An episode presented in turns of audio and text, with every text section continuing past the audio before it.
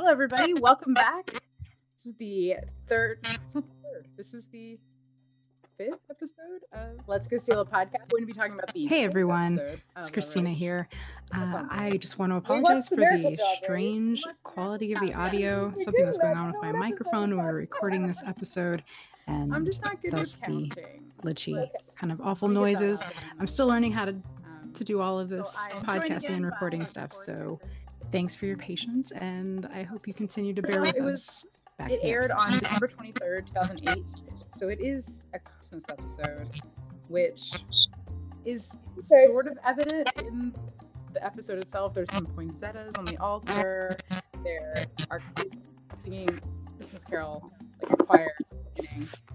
But then the rest of it, it's just set in, I'm guessing, like L A, and nobody wears a coat at all. Uh, Nothing else is Christmas. I have questions about where the setting, because we learned, as we learned more in the series about Nate's childhood, like none of it seems to be set. I mean, I guess when you become a priest, you don't necessarily become a priest in your own neighborhood. Exactly. Yeah, you get moved all around the country. I was like, how did they get to L A? Um, and we don't know where Nate went to seminary. Right. Which is the thing that we learned, that Nate went to seminary for a little bit. Nate would be a terrible priest. Oh, yeah. Oh, yeah. Really bad. Like, even and, Nate before everything, I don't think Nate would have been a good priest. I've had some really bad ministers, but, like... And, I mean, speaking as a Catholic, we have some really bad priests. And I'm glad that Nate took a path. Not. So, this episode, the writer was um, Christine Boylan. This is her first produced episode of a television show. Directed Ar- by Arvin Brown, yes. Who his background is in theater, um, and he mentioned in the commentary that he also directed an episode of Ally McBeal, which was a blast from the past. Yes, um, I forgot that existed. I know. I remember like randomly, mostly when I watched Supergirl, I'm like, oh, God. Oh yeah, she's so good on Supergirl. She's, she's amazing. I love her so much. So. Okay, so so in this episode, an old friend of Nate, who we mentioned earlier, needs help because the priest in his church is going to be purchased by a developer who, in turn, is going to basically gentrify the neighborhood. Um, so the Leverage crew takes on the case, um, and they decide to fake oh, a miracle. But what? first, but first, Nate gets a call from his dun dun dun dun ex-wife. Yes, Maggie. We were introduced to. Yeah, yeah, we're used to the concept of Maggie. I mean, we know that he had an ex-wife. Mm-hmm. But I don't think she was even named before this yeah, episode. Yeah, we don't have any information about her. Because Parker asks who Maggie is. And uh, so it's Nate's ex-wife. Yeah. And the way he reacts when he like gets the phone call, he's yep. like, he sees her name and he's like, is everything okay? And it, like immediately is quiet. Like he doesn't, he, he takes it immediately. Yeah. This is not a call to, to send the voicemail. Um, yeah, so they decide they're going to fake a miracle, which causes a lot of strife between not just Nate and his friend, but like Hardison, just basically Hardison. Just raised by a, you know, a grandmother who believed in God very devoutly, yeah, and not at all have approved of faking a miracle for no reason. Hardison yeah. is fairly convinced that they're all going to be smote. Yes. Uh, any moment. And I mean, for good reason, because as things like this do, it like gets out of control really fast. Yeah. You know, their so, small miracle turns into like pull- pulling in like thousands of people, and then the Vatican shows up, and they've got to figure out a way to get themselves out of this without having Father Paul, you know, on the hook for fraud. This was a definitely one where it the con got way out of their control. And in some of the cons, it seems like it's getting out of control, but it's actually been orchestrated by them all along. This was not the case. Yeah. Um, uh, they rig a statue so that it looks like it's crying.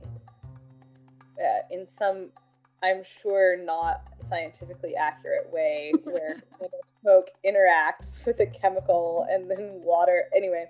I wondered um, about that because I was like, when I was watching it again today, I was like, but wouldn't it just cry everywhere? Like, wouldn't it all, like, everything have, like, condensation? Right, the whole shadow. We treat the eyeballs. So, right. So they rigged a statue of Saint Nicholas, which is very confusing to Parker. Because that's Saint Claus. Which, yeah. Yeah. Yeah. To cry. And um, the neighborhood thinks it's a miracle. And uh, everybody shows up because it's like, mm, seems to be like primarily Hispanic, Catholic, L A neighborhood. Mm-hmm. Uh, so they take, the, the miracles are taken very seriously in this neighborhood. This is a big deal. Not that your average Catholic would not show up to see a statue, but like this is some serious stuff this is, here. This is a different level of devotion for, you know, a lot of just like Sunday from, Catholics. I'm from uh, like Tucson, which is four hours north of the Mexican border, three or four hours north of the Mexican border, and we, we Latin American Catholicism is very much a part of like the fabric of my growing up. Mm-hmm. Uh, uh, you know, I'm not I'm not even Catholic. And I'm like, yeah, the Virgin of Guadalupe probably showed up. Like, no, I believe it. Yeah, she was there. We believe in her, like Latin American Catholic miracles. Like, it's, you know, it's so so it's, it's pretty it's pretty real. I don't think even Nate, failed priest, really took into account what a big deal it would be. Yeah, what a statue. Yeah, and I think like the. Maybe the ease of technology made it a much faster turnaround as well. You know, maybe he's like, oh yeah, we had some instances of like neighborhood miracles, but back in Nate's childhood, that was right. Not on Facebook or Twitter or whatever. So it wasn't getting out as quickly. Um, yeah, so they have to figure out how to get around that. So everybody shows up, the news media shows up, and then... We have yet another, much like last episode, we have yet another villain who's like really cartoonishly villainous, except mm-hmm. that I say that, but then like the last couple of years of like what rich, smarmy dudes are like in life. You're just like, oh, this is art. Like it's Martin Shkreli's trial. It's hard to say that like, oh God, yeah. Cartoonishly villainous, right? Because mm-hmm. like, he's the car- most cartoonishly villainous person. Like, and beyond his act- actions, like, the way he looks is, right. is ridiculously cartoonish. Oh, that freaking smug face. I hate it. Did you read the, um, some of the, like, jury comments about why they couldn't be on the jury? Yes! He disrespected the whole clan. Yes. He, there, and people were just like, he just looks like a douchebag. I need to be recused. He does. He does. He's got just a douchebag. You know what? He looked in the mirror at some point and was like, I'm going to lean into this. I'm just going to roll with it. Like, this is, this is what I was given. I'm going to work with it. Right. So, uh, yeah, so our guys, our Martin Shkreli here is Andrew Grant. And he is is super, super... Uh, Lee has leaned into having no morals whatsoever and no mm-hmm. qualms about it. And when he, he, he hires uh, people to beat up a priest, like that's he, all he hires you a priest. And he hires Sophie to be his P R manager. So this is a great. Oh wait, oh wait, we gotta back up to the like the job site, how, the job site, and how she wrangles yeah. herself this job because it is. How Sophie introduces. Masterful. Oh, it's so beautiful. Because we get the Parker running into Andrew Grant with some two by fours and then doing the switch of his anti-anxiety meds with a combination of caffeine and methamphetamines. Yeah, it's not good. It's not good. No. Part. Oh my God. And and you would feel bad. And you would feel bad. And it, it, it almost feels bad, but he beat up a priest. Yeah. So the trap him in an elevator with Sophie. With her amazing Kiwi accent, which is her actual accent. Yes. Actually New Zealander. The funniest part of that exchange in the elevator is that him much, much, or that whole, the whole exchange of Sophie working for him is that much later when she leaves, he goes, oh, were you even really British? Yeah. And they're like, oh. He doesn't. He's so dumb. Yeah.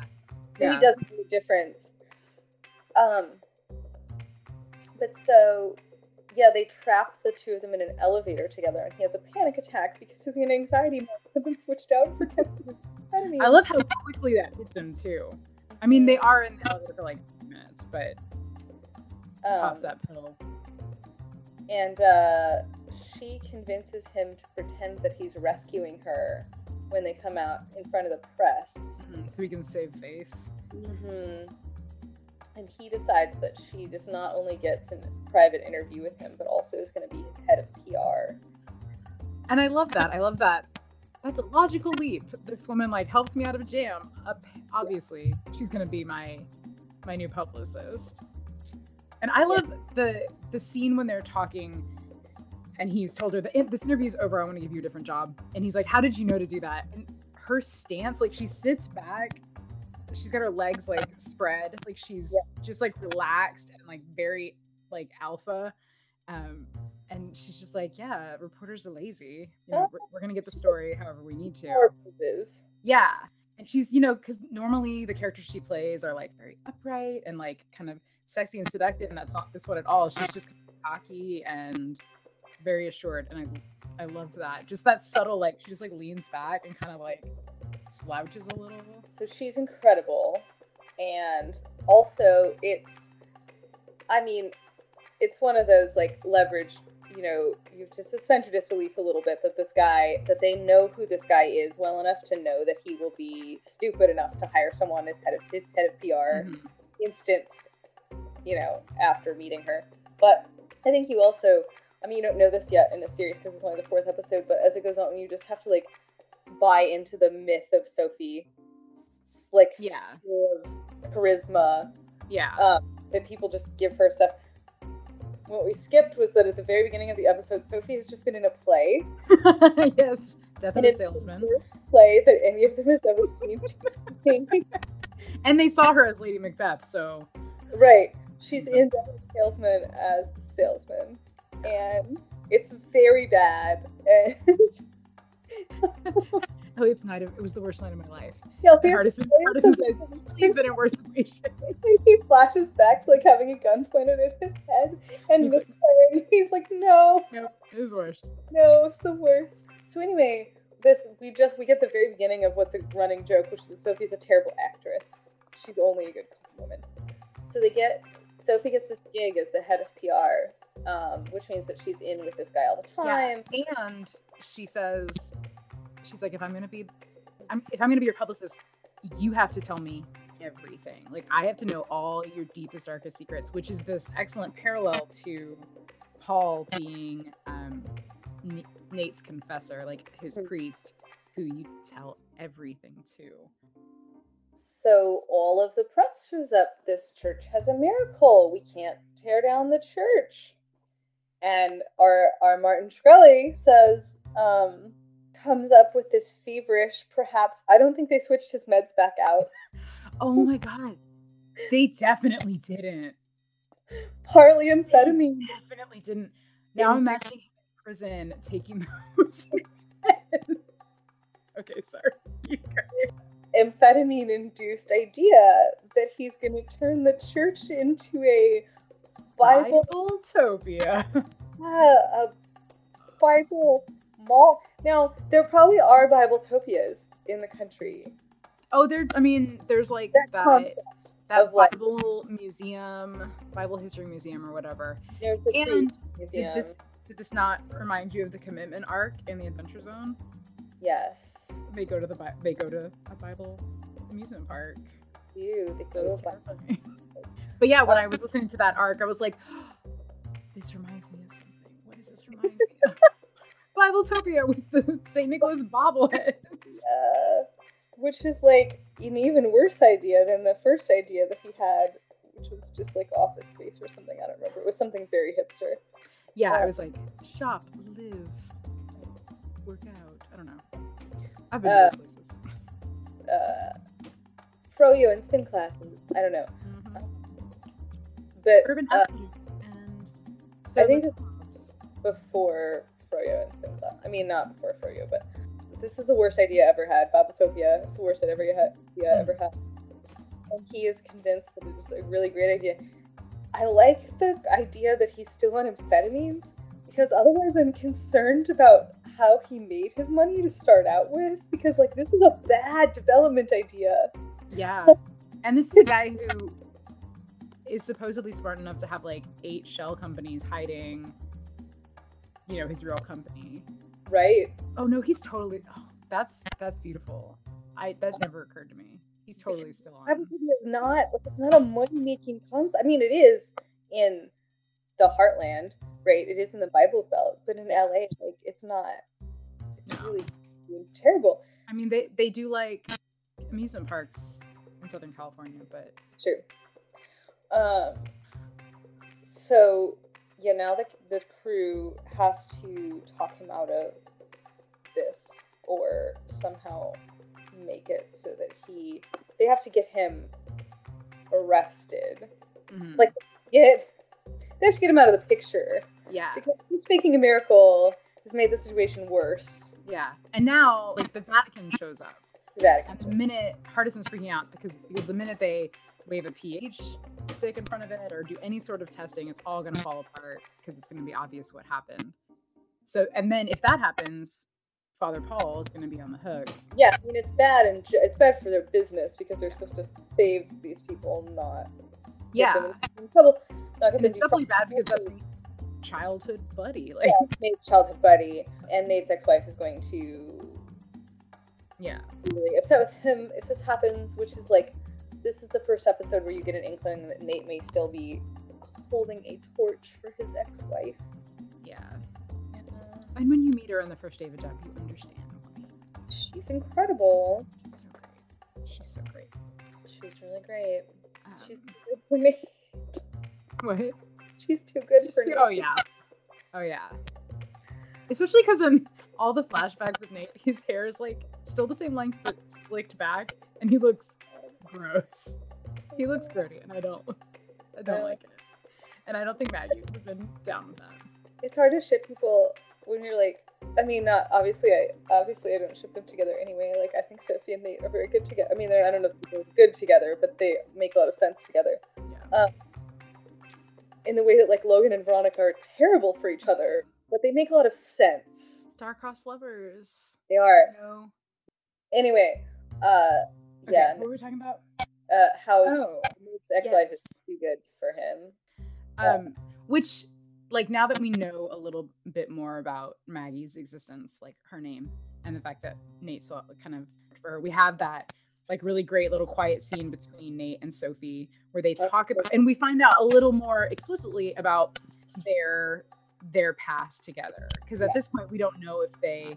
if they ever did or if they didn't. Right. And and Sophie, like, straight up comes out and says, you never cheated on your wife. Like, you have nothing to feel guilty about. Which, of course, Nate feels, like, so much Catholic guilt. Because he's like, no, but I, I wanted to. Like, I had those desires. And you're like, that's really want to. It's not the same thing. She's like, you didn't even really want to. You yeah. weren't tempted. No, in a like, way. You, You were never, uh, like, around each other enough to, like, be tempted that much. Like, you shot each other that time. And I think it was the chase. Yeah. But I can understand, like, kind of being tempted in your heart. But he never... But I think, oh. like, no, uh, no. And, and I think just he has had a lot of time since his son died to, like, sit around and drink and, like, think about the destruction of his marriage and, like, make things in his head. Yeah. Blow up. You were. Blow up. So the crew has to figure out how to stop the Vatican from realizing that the statue is fake, and to figure out how to stop developer yeah. turning from turning the church into Bibletopia. They have to make sure that Father Paul is not defrocked. Yeah. So at this point, this is enter. The Deus Ex Machina of the kid who works for Grant, who grew up yes, in the- Tomás. Tomás. Who's a neighborhood kid. Never noticed is a neighborhood kid.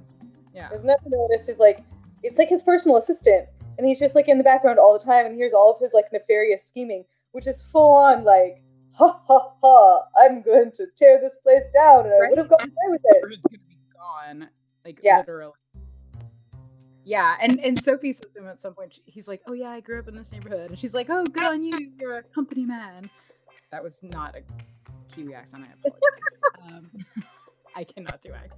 Um, yeah, and he, you kind of see that, like, I don't know, that guilt on his face, where he's like, yeah, I'm a company man, I'm doing my job, and it's screwing over the place that raised me. And then every time you see him afterward, the camera kind of, like, pans to him a little bit while Grant is plotting the mm, fairy, you know it's gonna somehow come back.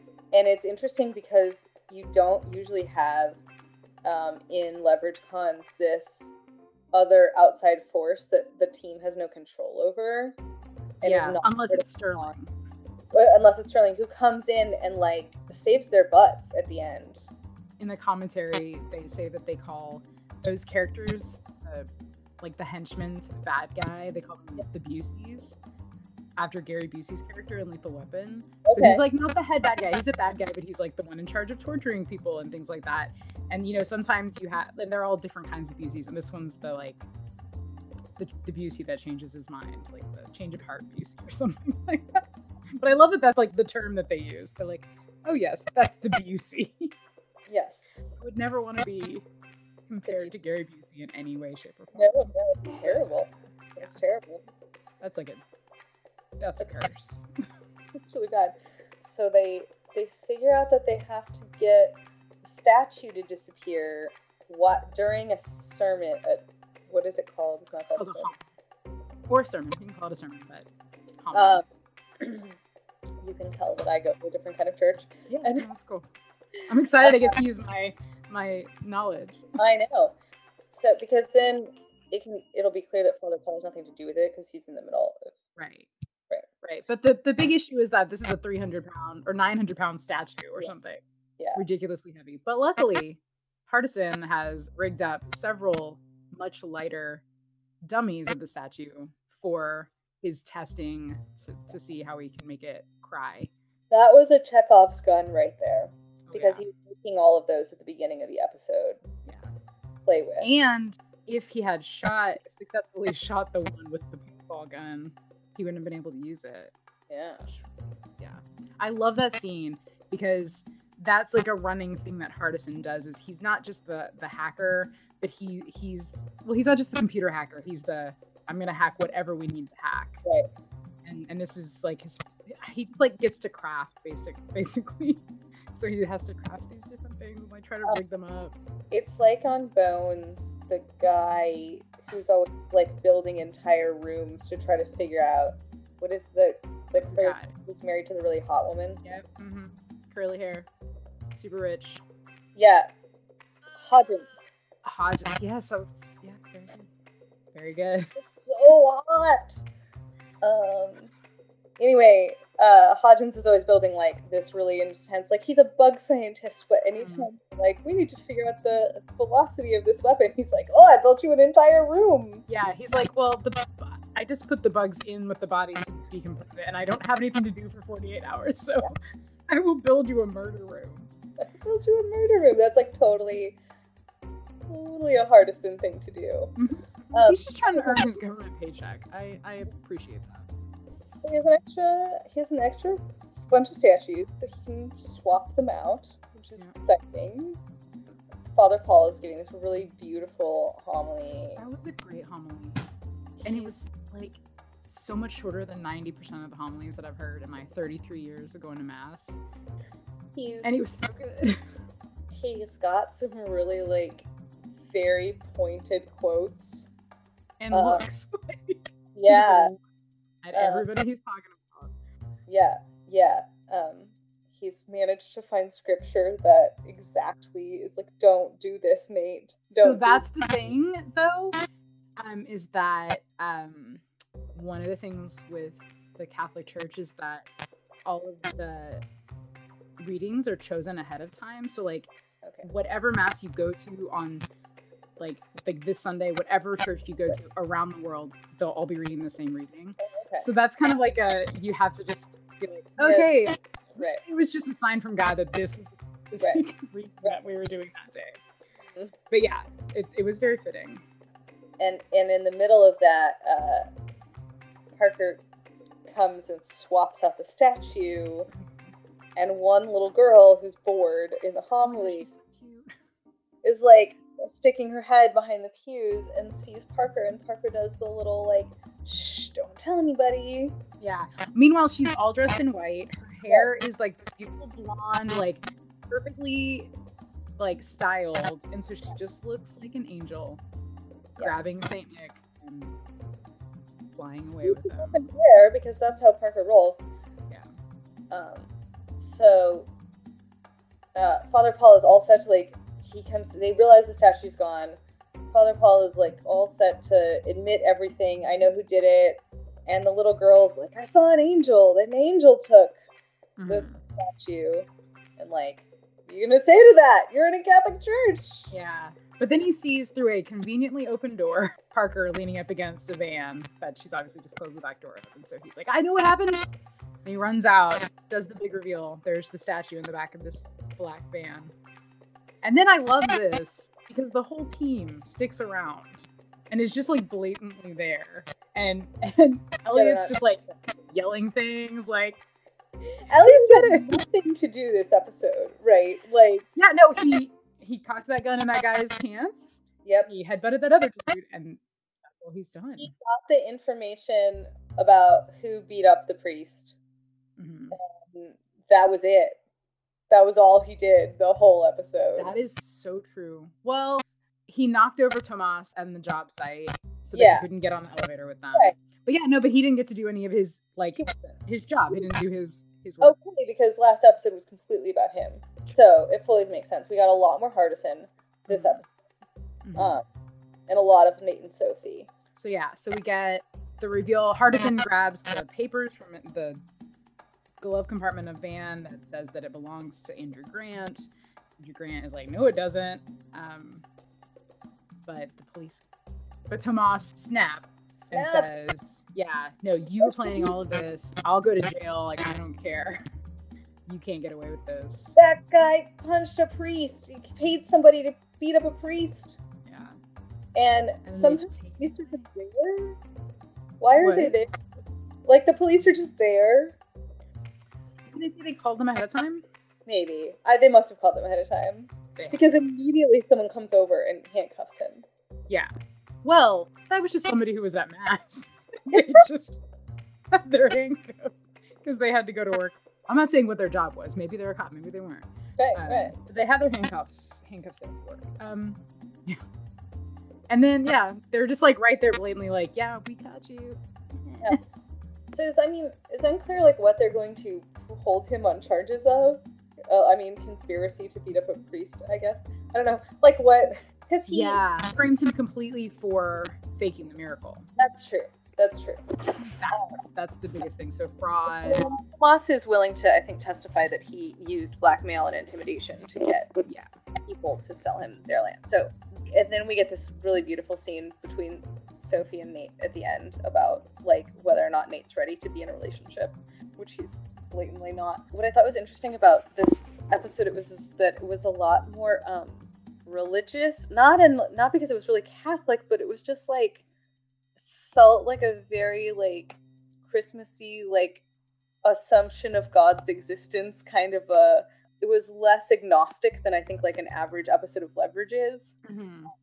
And I, I sort of thought when we were uh, doing the podcast, when we I, I knew you and I were doing the podcast, I was like, we need someone who doesn't believe in God to be on with us. Because you yeah. and I are both pretty religious. Yeah. And we're both like, sure, it's yeah, okay. I'm one hundred percent down with that. Yeah. It seems fine. I thought we like, we need somebody who's not, who's an atheist or just like not religious at all. Mm-hmm. Uh, it's like unchurched to watch this. Like what their response to it is because yeah. it doesn't feel very Christmassy.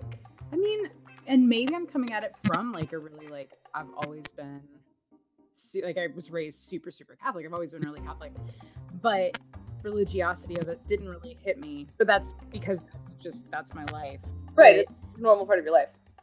Yeah, but because I so I was like more um kind of struck by the the morality, like the. The ends justify the means kind yeah. of thing running through it, and kind of that argument that Nate and Father Paul have of, you, this is, you're doing the wrong thing, like, you can't do this. And he's like, I'm doing this to save you. I'm doing this to save your church and all these people. And and he's like, no, like, you, that's wrong, categorically wrong. You can't do this. But then in the end, he flips around and he breaks the seal of the confessional and says, I know what just happened, like, which is something that he cannot say. And I don't know, like, do people who, I think that's like a trope that people understand. Right? Yeah. So, well, so first of all, like, I was, I'm a third generation Unitarian Universalist, so like we definitely do not have confession. Mm-hmm. Um, we don't believe in sin, um, and so like we should, we would be like, I'm sorry, but so, so like I what? Conception. The priests are not supposed to say anything that comes out of the confessional, but like that's not a part of my life at all, so it wouldn't hit me as like, a, oh my God, he's gonna break the seal of the confessional, because I just don't. Yeah. It, it doesn't. I don't know. Um. There is a part when they're having that conversation where Father Paul says that his, maybe his, his purpose all along has been to save Nate. Mm-hmm. And I was like, I, I understand that, like, the idea of like saving one soul, but also like Nate is not as important as the rest of the people in this universe. Like, I was very like, okay, let's center Nate again. Again, yeah. All of these people versus Nate. Yeah. Like, Nate can talk to God on his own. I know. Nate, well, they were they were saying in the commentary that the kind of the whole arc of this season is Nate self-destructing. Right. And he he's he's on this path that doesn't have a happy ending, and yeah. the only way that he can kind of justify that path to himself, that he can kind of get away with basically just slowly committing suicide, is to is to bring the rest of the team and like make them better. You know, yeah. like, redeem them. And yes. Maybe somehow that will make up for the fact that he's he's out to end himself. Yeah. Uh, which I'm like, oh God, that just is so true. Yeah. And crazy dark. I ah. At this point, the rest of the team, they can't see it yet. Right, right. And even if they could see it, they're not at a place in their relationship where they can call him on it. it right. So you have to have this, like, lifelong friend of his, like, no, like, this is not you, like, this is not okay. Which, yeah. their relationship is really interesting. Um, and we didn't even say who plays Father Paul. So it's D B Sweeney, who is um, from The Cutting Edge. I know. Just a movie I've never seen. Oh, it's so good. I know, like, it has everything I would like. It has hockey, it has figure skating. And my friend actually just texted me a couple days ago and was like, I just watched The Cutting Edge for no reason. It really holds up. I was like, yeah. All right.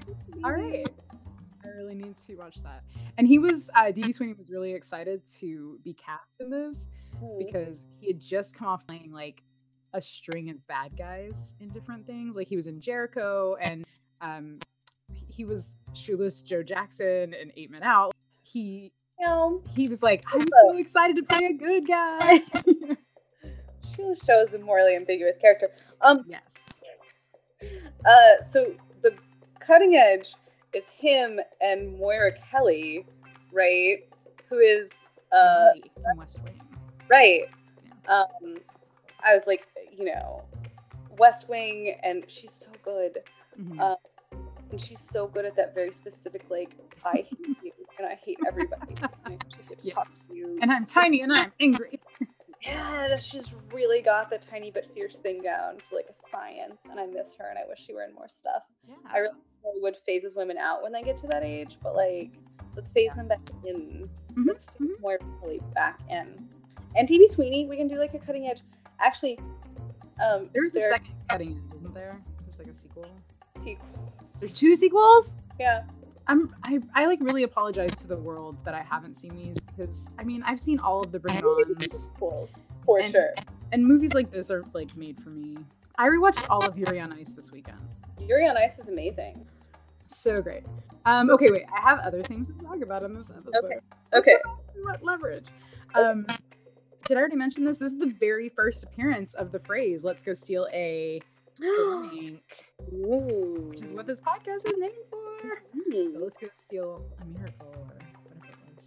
Um, And it's the first appearance of Hardison and Elliot's special handshake. I love when Hardison and Elliot do anything together. Like, Elliot's like grumpy face and Hardison just complaining about everything. And here's the thing, if you're going to be an O T three tripper, uh, which I know that you are, if, you have to, if. I know, you have to not just ship Elliot and Hardison separately with Parker. You have to also ship Hardison and Elliot together.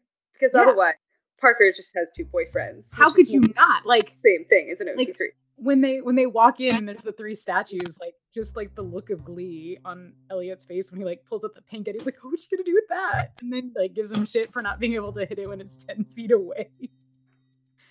Yeah. I should spend together before I should anyone with Parker because I didn't like Parker very much at the beginning. Right. But in that first episode when Uh, Hardison drops the bag and Elliot disarms every like all four of those men. Like there's like this look on Hardison's face. It's like, all right, hi. yes. Yeah, two of them going to talk to the thugs who left the priest. Oh. Like, did you see me? And Elliot's like, yeah, you, you hit an injured person. Good job. And he's like, somebody's got to do it. Maybe it's my niche. Niche. I laughed so hard at that. Um, oh, so uh, Hardison mentions his Nana several times, and this is the first time that he mentions her, but she's a recurring kind of character that he mentions. But she's a shout out to Christine Boylan, the writer's own Nana, who is, Christine Boylan is Catholic, and her Nana's very Catholic, and she was kind of worried that her Nana would have the issues with this episode that Hardison had, and that's why, you know, she says, you know, my Nana, he says, my Nana said never to do anything. Whatever he says. Yeah. I'm like, I guess your Nana didn't know anything about computers. Because that was like a big old loophole. Okay. Um, yeah, so, but then her Nana watched the episode and was like, oh no, I think what they did was okay because they were doing it for the right reasons. Which is the whole theme of the episode. Is it right if we do it for the right reasons? Yeah. It's... No. But... But yeah, but it is why we watch Leverage. It's it is like that shifting That's morality, the concept of all of Leverage, right? Yeah, and that's why we. I think that's why we like to watch it because I don't. I wouldn't do those things, but I like to. I like to watch other people do it. I just like that the bad guys are always going to lose at the end of an Leverage episode, and like.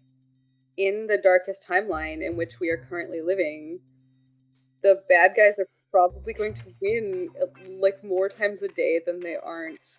Yeah. Like, I don't think I don't think in I don't think forever. Like, I believe that the moral arc of the universe bends towards justice, but like we are not in a oh, a time filled with light and hope in terms no. of guys getting their comeuppance yeah. right now.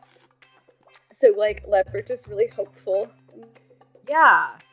It is, guy. And I I brought that up in the the second episode when they literally have someone buying a congressman. And I'm like, this is our world that we live in right now. And this is why I find Leverage so compelling, that it's addressing these things and then like rectifying them yeah. in ways that I can't do and that a lot of us can't do. And I agree, like as like I'm an optimist and I do think that things can get better, but it is really hard when it's Tuesday, March thirteenth, and you read the news at all today. Today, man. Jesus Christ, today's news. Today started with Rex Tillerson getting fired by a tweet, and then like forty-five other things happened. Yeah, yeah. And that was like first thing in the morning. That was the first thing. And I don't even remember all the other things that happened today because there were so many of them. No. And Rex Tillerson's aide also got fired. Yes. Because he was like, no, this is not true. And then, like, three other people got fired or quit. Or I don't... No one works at the State Department anymore. No, and now, like, Rick Perry is going to be in charge of Veteran Affairs? And the woman who's going to take Mike Pompeo's job at the C I A is, like, the head of waterboarding and torture? Which is all well and good in an episode of twenty-four, but I don't want it in real life. I prefer the C I A not be run by torturers. I mean, I and know the C I A is like a shady fucking organization. Yeah, and also, should the head, the former head of the C I A Secretary of State? Not a good diplomat. I'm not even sure if Mike Pompeo is a good spy, but I'm certain he's not a good diplomat. Okay, should we wrap up? Yeah, leverage portion. I think I've, I've covered all my notes. So that wraps up our discussion of the miracle job. The next episode will be the bank shot job, which I'm super excited about. It's one of my very favorite, favorite episodes. It's got great everything. Um, but before we completely finish, I wanted to do a quick book recommendation. So this week I read a book called Loot by Jude Watson. Uh, it's a middle grade book about a jewel thief's son, and his dad dies in his arms, pushed off a building, um, or falls from a roof, anyways. In the aftermath of that death, he finds out that he has a twin sister who his father has hidden from him his whole life. Because of a uh, a jewelry heist that went wrong, and in that jewelry heist, these um, priceless moonstones have been stolen, and the, the moonstones have the uh, power to kind of predict your future and your death. And I have this book on the shelf. I have no idea about any of these things. Yeah, so good. Yeah, so March and his sister get to know each other. They get put into a foster home back in the United States. They they bond with two other foster kids and break out to go get the rest of the moonstones. And it is it is it is an excellent caper. It's really good. It's beautifully written too. All right, so Loot, Jude Watson. That's it for us. Do you want to remind everybody where they can find you? Yeah, you can find me on Twitter at Helen's Twin, H E L E N S, Twin. um, you can sometimes find me on Tumblr at Clytemnestra's Storytime. Um, but mostly I just tumble about Brooklyn Nine-Nine and check, please. So if you are in one of those fandoms... That's me plus Teen Wolf. Uh, mostly I'm on Twitter. Yes. At Helen's Twin. Twitter is home. Twitter's home. Yes. And you can find me at home on Twitter at LibrariansD. I'm on Instagram too. Oh yeah. A lot of selfies. Instagram is the same, Helen's Twin, and I post a lot of selfies of my lipstick. Yes. Zero pictures of my child. Sorry, friends. All pictures of my lipstick. I post pictures of other people's children. And my children, my fur babies. Because let me be that single. I do put pictures of my cats. Yes. Cats are so wonderful, though. I mean, they're little assholes, but they're wonderful.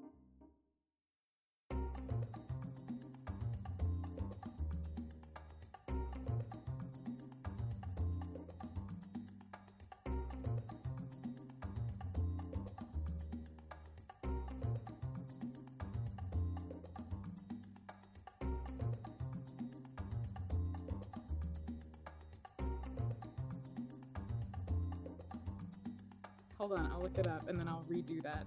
Kind of it's out. Your podcast. It's, it's my fucking podcast.